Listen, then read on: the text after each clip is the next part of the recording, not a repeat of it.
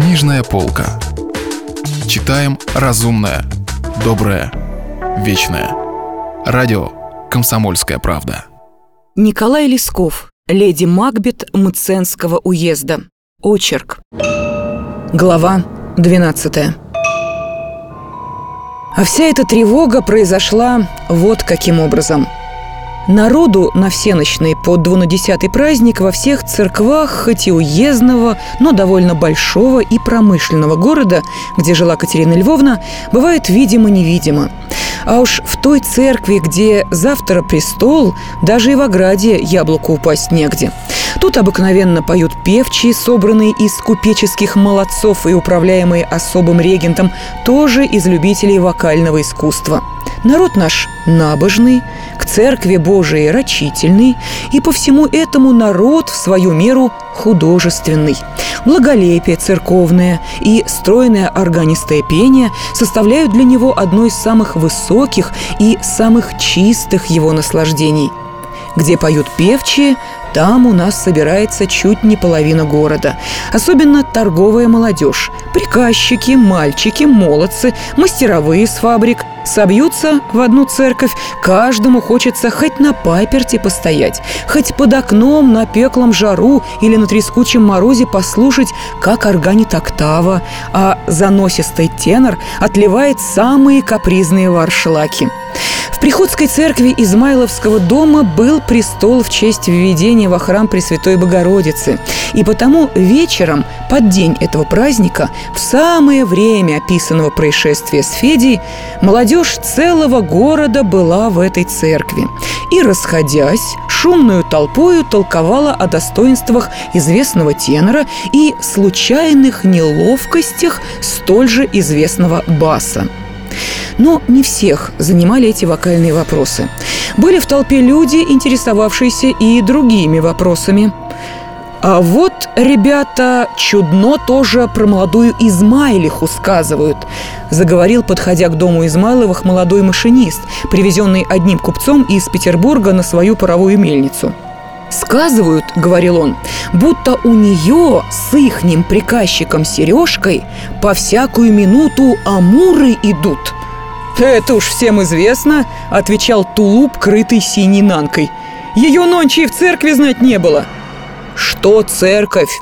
Столь скверная бабенка испаскудилась, что уж ни бога, ни совести, ни глаз людских не боится». «А ишь, у них во, светится», — заметил машинист, указывая на светлую полоску между ставнями. «Глянь-ка в щелочку, что там делают?» — цыкнули несколько голосов.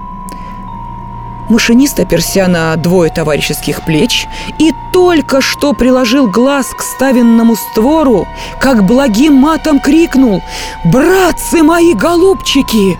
Душат кого-то здесь! Душат!» И машинист отчаянно заколотил руками в ставню – Человек десять последовали его примеру и, вскочив к окнам, тоже заработали кулаками. Толпа увеличивалась каждое мгновение, и произошла известная нам осада Измайловского дома. «Видел сам! Собственными моими глазами видел!» свидетельствовал над мертвым Федию машинист. «Младенец лежал поверх на ложе, а они вдвоем душили его!» Сергея взяли в часть в тот же вечер, а Катерину Львовну отвели ее в верхнюю комнату и приставили к ней двухчасовых. В доме Измайловых был нестерпимый холод.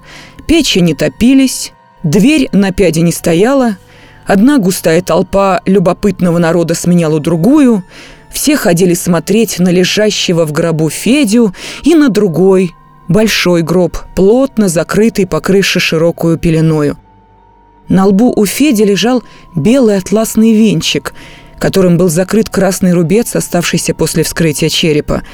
Судебно-медицинским вскрытием было обнаружено, что Федя умер от удушения, и приведенный к его трупу Сергей при первых же словах священника о страшном суде и наказании нераскаянным расплакался и чистосердечно сознался не токмо в убийстве Феди, но и попросил откопать зарытого им без погребения Зиноя Борисовича.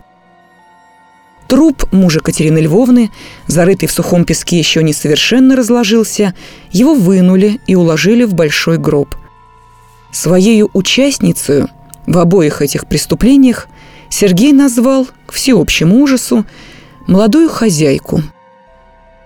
Катерина Львовна на все вопросы отвечала только «Я ничего этого не знаю и не ведаю».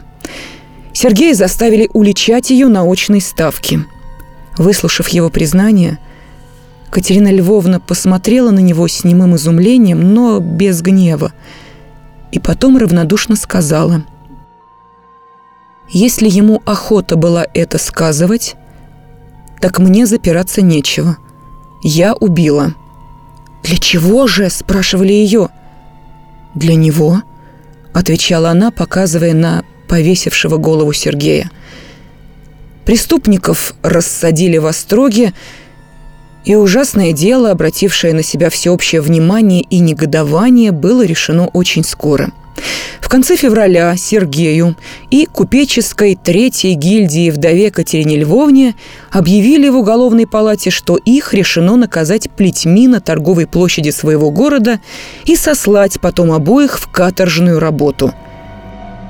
В начале марта, в холодное морозное утро, Палач отсчитал положенное число сине-багровых рубцов на обнаженной белой спине Катерины Львовны – а потом отбил порцию и на плечах Сергея и заштампелевал его красивое лицо тремя каторжными знаками. Во все это время Сергей почему-то возбуждал гораздо более общего сочувствия, чем Катерина Львовна. Измазанный и окровавленный, он падал, сходя с черного эшафота.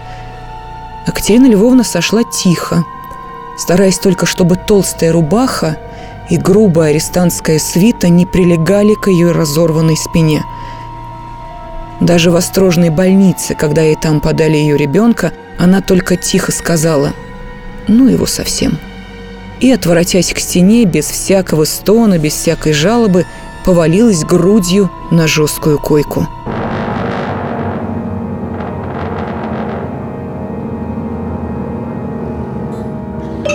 Продолжение следует. Если вы пропустили главу любимого произведения или хотите послушать книгу целиком, добро пожаловать к нам на сайт kp.ru слэш радио раздел «Книжная полка». Книжная полка. Читаем разумное, доброе, вечное.